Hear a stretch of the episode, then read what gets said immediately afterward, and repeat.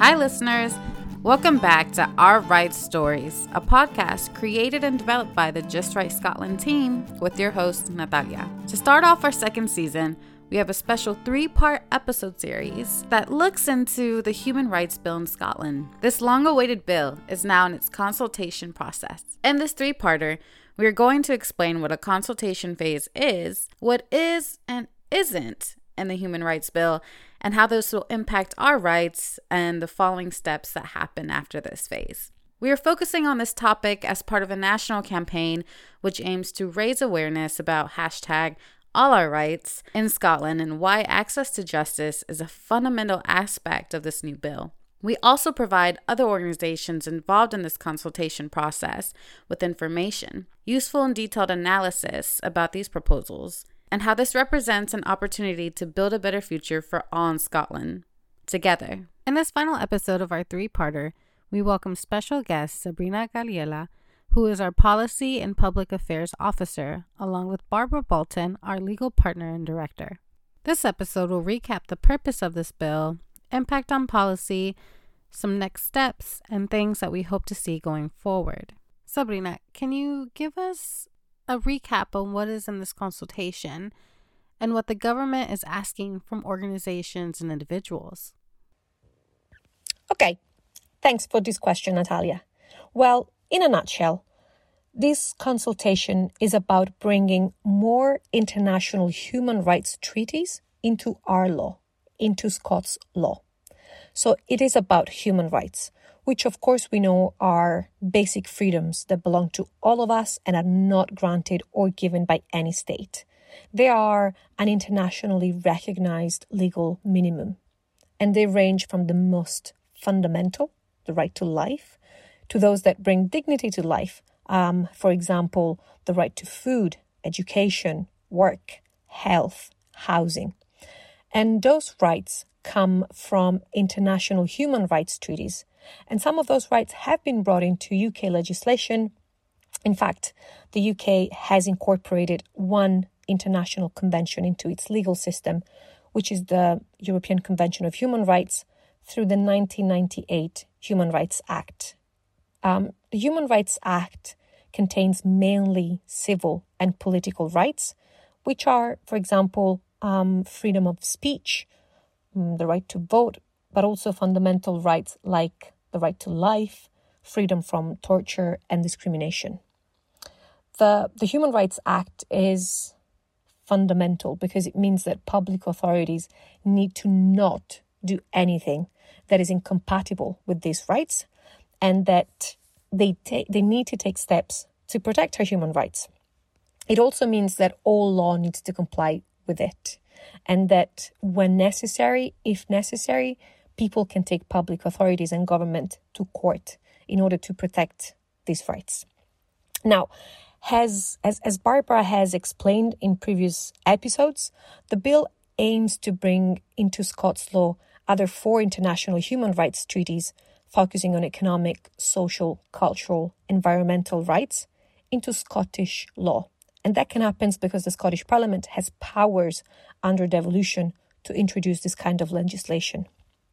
Now, the, the government is consulting on a broad range of issues, asking how to make this work in practice. It is really is quite complex. So they're seeking views, um, for example, on the model of incorporation that we should adopt, to who will be responsible to ensure those rights are respected. And then there are also questions about dignity, uh, which is a fundamental principle in international human rights law, or question on participation, which, you know, of course, it goes without saying, has to be at the heart of this bill and all the processes around it.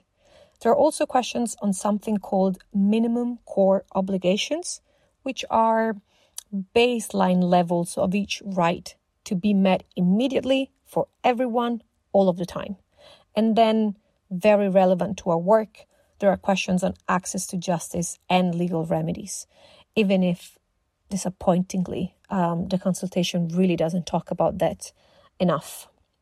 Now, the consultation is quite long. Um, there are 44 questions, and to respond, uh, the Scottish Government has included an easy read version, a summary guide, a facilitator guide, which can be used, for example, in, in group discussions on the consultation, and a version in Gaelic.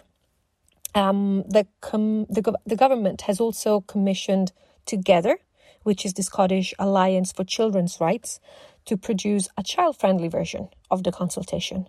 Now, I have to say, having responded to, to a few consultations, that these additional formats and versions are welcome and they should always be provided.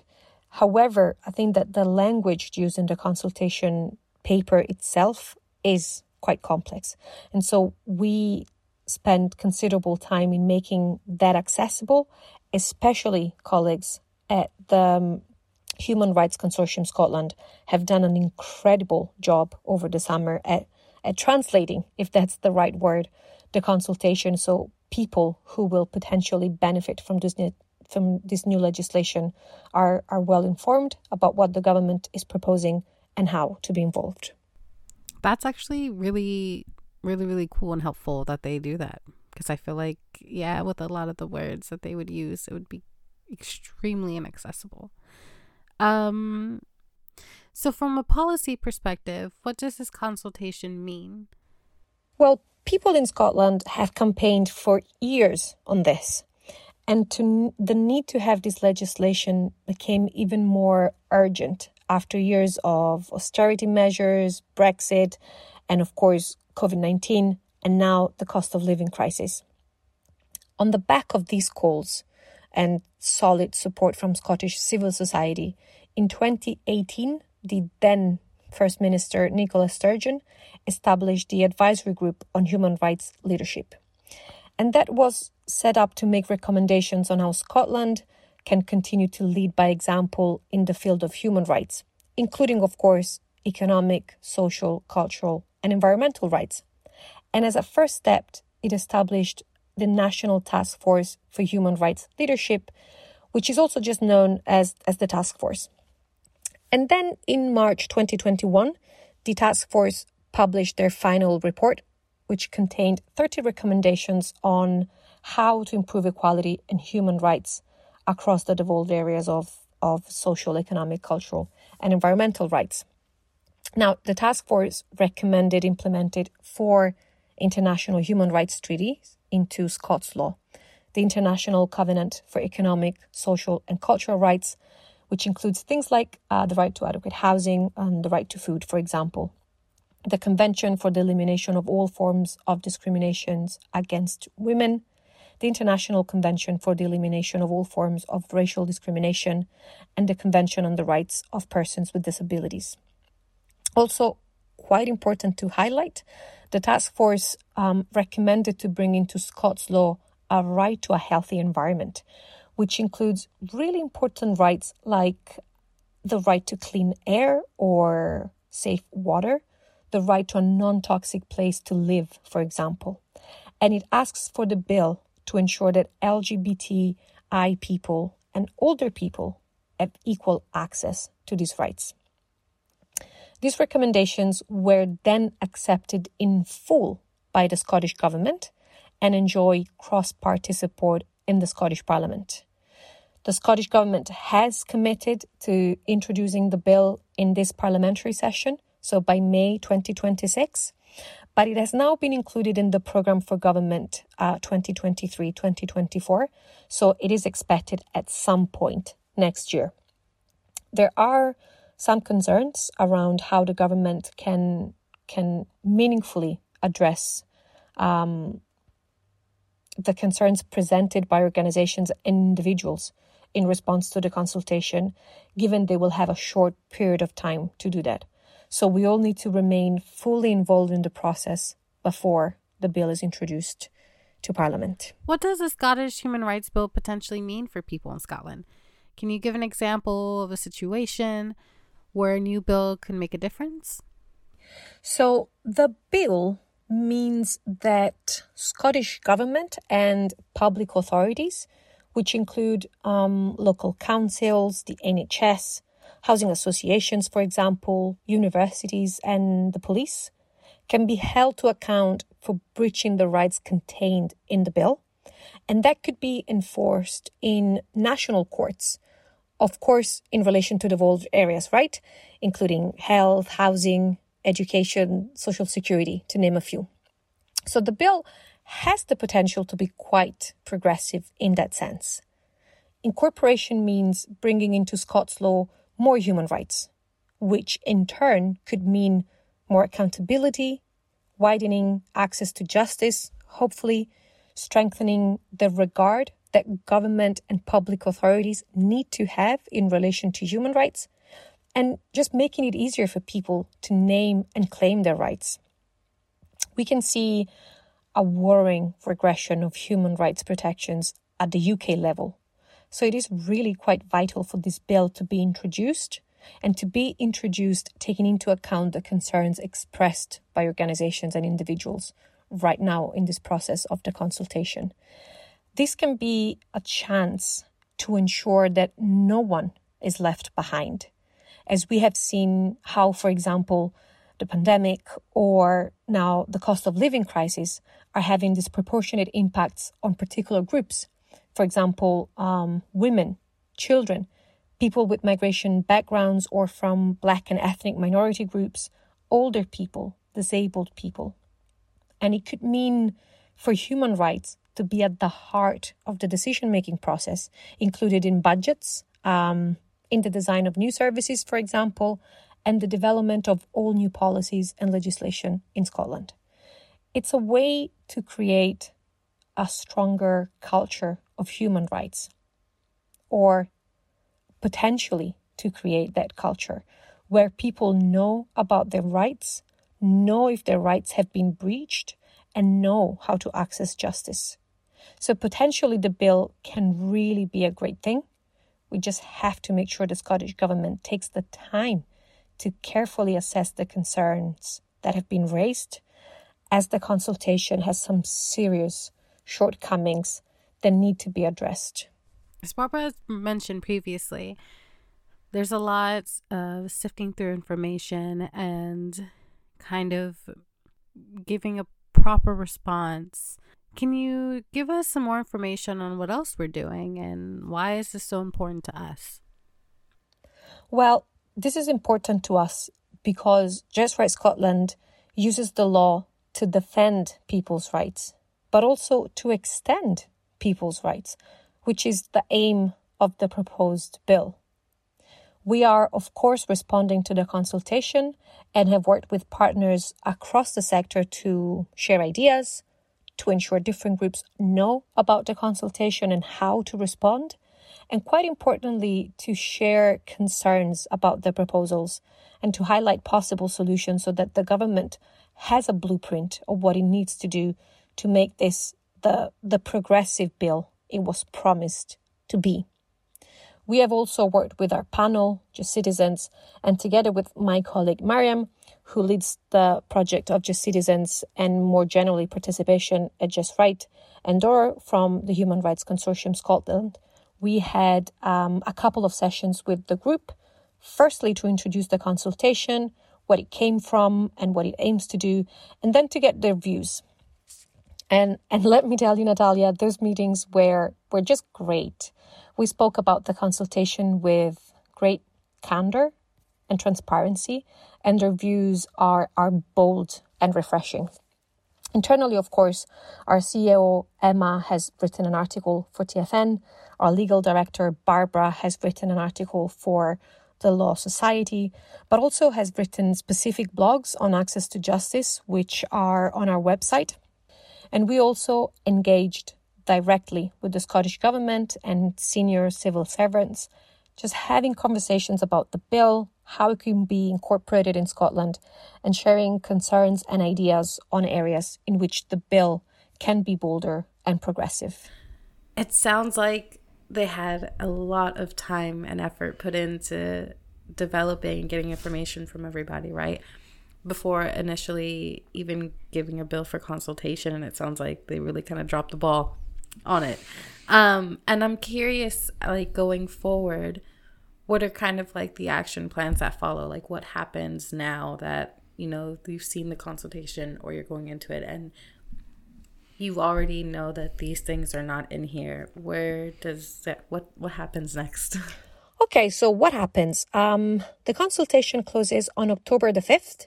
Um, after that, all the responses will be analysed and they will inform the draft bill.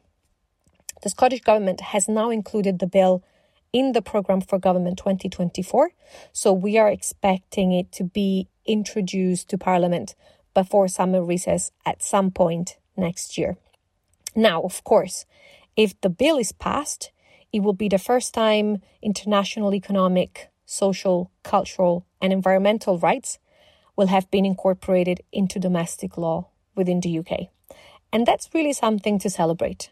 However, until we get there, we have to make sure we get this process right.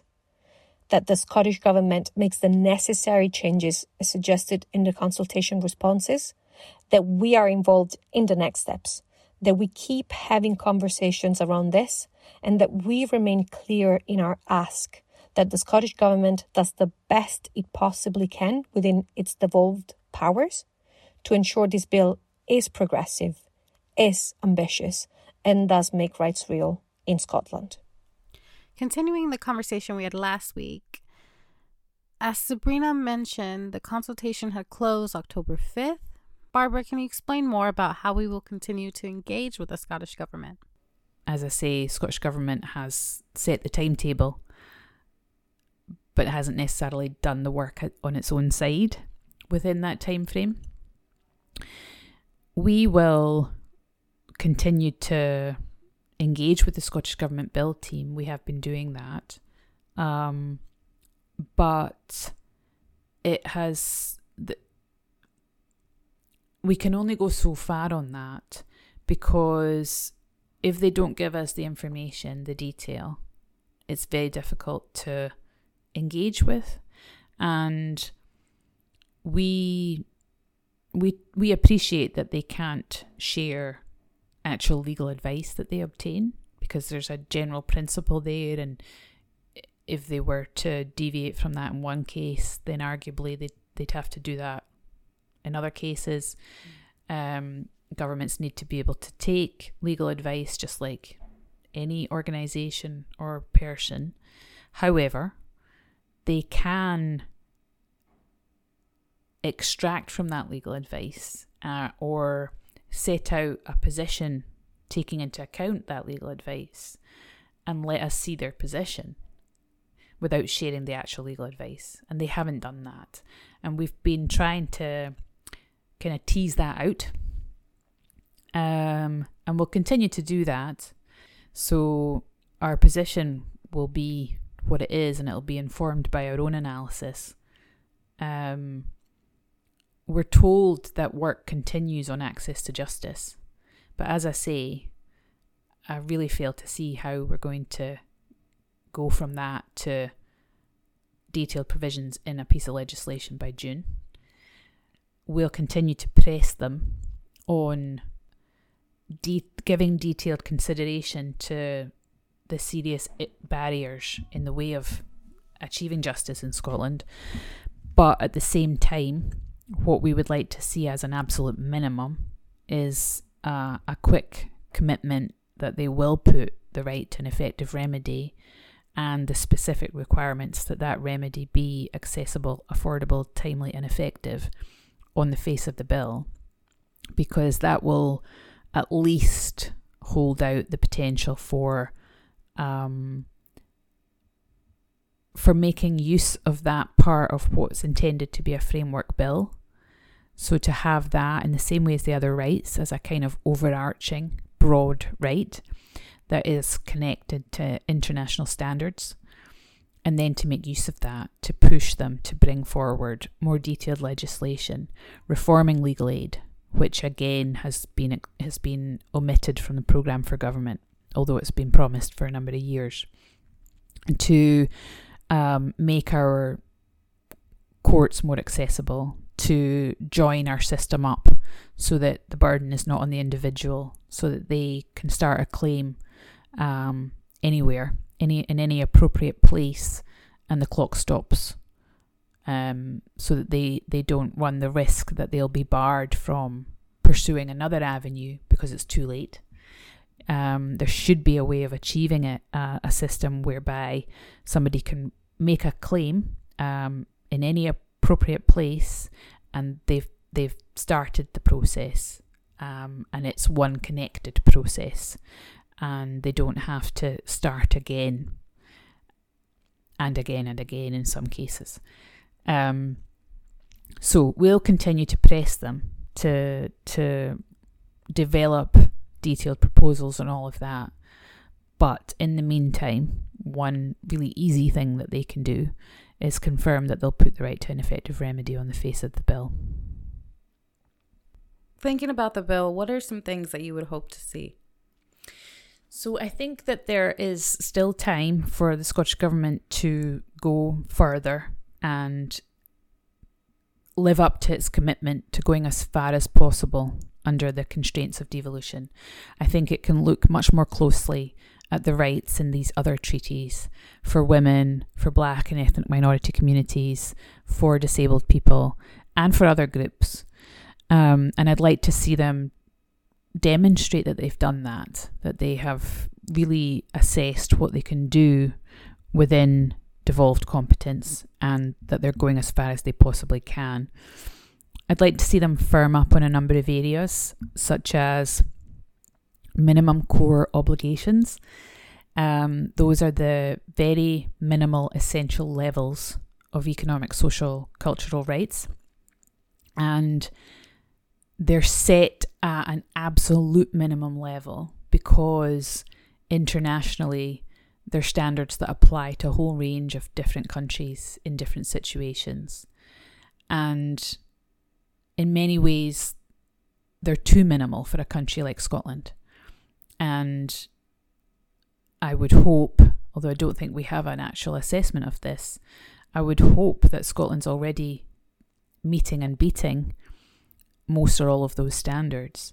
So there's risk in incorporating levels that are too low, even although they're to be treated as an absolute minimum floor because if we're already exceeding them, we sh- we need to lock that in and progress beyond. And the rules that will be incorporated should mean that that is the outcome because you have a duty not to regress from where you are. So you there should be no retrogression, no no deliberately retrogressive measures, meaning you don't take away something that you've provided. Um, unless there's nothing else you can do and you're in really extreme circumstances. And you need to progressively realize the, the full fulfillment of the rights using the maximum available resources. So, really, what these rights should mean is that we lock in what we already have to the extent that we're already fulfilling part of these rights, and we immediately take steps very concrete, deliberate steps to move forward towards the goal of full fulfillment. However, the incorporation of the minimum core obligations, there is a risk that that complicates things in terms of how people understand these rights if we're incorporating these really minimal international levels. So, what the task force recommended and what the Scottish Government agreed to do was to have a participative exercise in Scotland to develop our own minimum levels that would be suitable for a country like Scotland and would take account of where we already are. And that would look at what are the absolute minimum levels everyone should have of housing, of food, of water, and so on. And it would take into account the perspectives of different groups. That's really important that that process takes into account um, a range, the range of perspectives and particular needs. Um, and another disappointment with the consultation is that it hasn't developed that. So they've undertaken to do it, but two years later, they're not telling us when they would do it or how they would do it. They're not telling us um, if that's something that will be done periodically because, you know, do we want to have minimum levels that are set now and in a hundred years if the world hasn't imploded due to environmental degradation? Mm. Um, in a hundred years, we still have those same minimal levels, or is this a process that we will reiterate every 10 or 15 years or 20 years?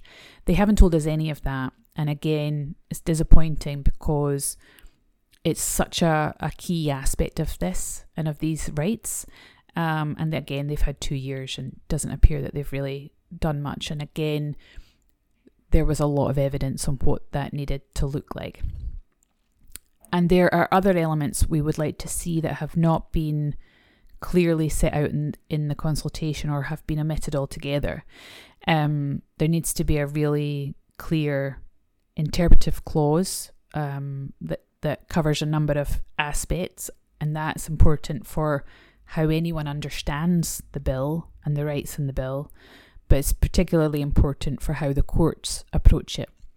And this is all going to be very new for our courts because we don't generally look to international human rights sources because of our dualist system. If it's not in national law, generally we don't apply it. And now we're going to be asking them to look to international sources to help them interpret these rights. So we have to be really, really clear about that. And I think just generally, I would say there's a number of areas where we need a lot more detail and we just haven't been given it. And so, unless there is another part of this process, we won't be consulted. There won't be a consultation on on the detail. So we would just like to hear from them about what their plan is for the period between the closure of this consultation on the 5th of October, what they propose to do in terms of the analysis, who they've they've instructed to do the analysis of the consultation submissions, what will be the output from that, um, because sometimes the output has been inadequate. They've produced an analysis report that doesn't really tell you enough about what people who submitted had to say. Um, and what do they foresee between October and June? Are we just to sit and wait and a bill will appear, or will there be some sort of further consultation? Because we've only been consulted on these very broad proposals with all of the inadequacies that I've mentioned. And if we're to go from that to a bill, um, there will there will inevitably be quite a lot of surprises in that bill, and that is not necessarily a fair process. And going back to the the very beginning of this, where you asked about consultation, effective, meaningful consultation produces better legislation and the better this legislation can be, you know, it's better for everyone. So we'll just need to see what the Scottish Government proposes now that it's announced that the bill will be coming as quickly as June 2024. Yeah. Thank you so much, Barbara. I think you really laid out the importance of this bill. And I'm kind of curious if you have any tips for like rights holders. Like, what could we do to kind of either keep an eye on what's going on with the Scottish government, if there's any additional support that people can do um, in order to make this bill better, or or for them to really listen to, to what's kind of been the feedback they've been given. Yeah, I think there are there are a lot of really active groups um, representing different parts of the population and different communities. So definitely, if there's a group like that that applies, then reach out to them and ask them uh, what they can tell you about this, what work they're doing on it. There are also a number of uh, kind of umbrella organisations like the Human Rights Consortium for Scotland, um, who are doing a lot of work on it and have a lot of information on their website. Um, um, and we are also trying to make as much information that we have available. Um, as I say, we've been kind of limited in what we've been able to do, and so we have a blog series which is which will be added to over the next couple of weeks because during that period from October to June, whatever the Scottish Government decides to do, civil society will remain active and we will continue to, to work on this. And so we'll be continuing to populate that blog. But for the moment, um, there's some information on there about the Access to Justice um, chapter of the consultation. There's information, and we'll be adding more on what we say are the outer limits of devolution and why we say they can go further with some of these other rights. And we will, there's going to be, um, in relation to that as well, a section on why the duty to comply is so important and why the procedural duty and why we say it's so weak. Um, and there'll be other aspects we'll be adding to. Amazing. Thank you so much.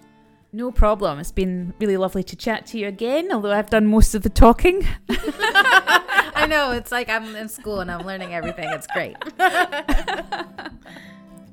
Thanks again to Sabrina and Barbara for joining us on this episode series to kind of give us more information about what is the Human Rights Bill, what does consultation mean, what's missing, what are some of the gaps, how this impacts policy, how this is seen from a policy lens, some next steps following the consultation closing, and also some things to look forward to, some hope, and also just flagging a lot of resources for us to follow so we can learn more and keep up with this ongoing process. Definitely check our show notes to get links to everything. And as well as our social media, make sure to follow so you're keeping up to date with any of the latest news regarding our continued work on the Scottish Human Rights Bill. Like always, listeners, don't forget to like, comment, share, and subscribe to this podcast. Don't forget you can always listen back to season one on our Podbean website, any podcast streaming services, and also make sure to follow our social media pages. And we'll catch you next time.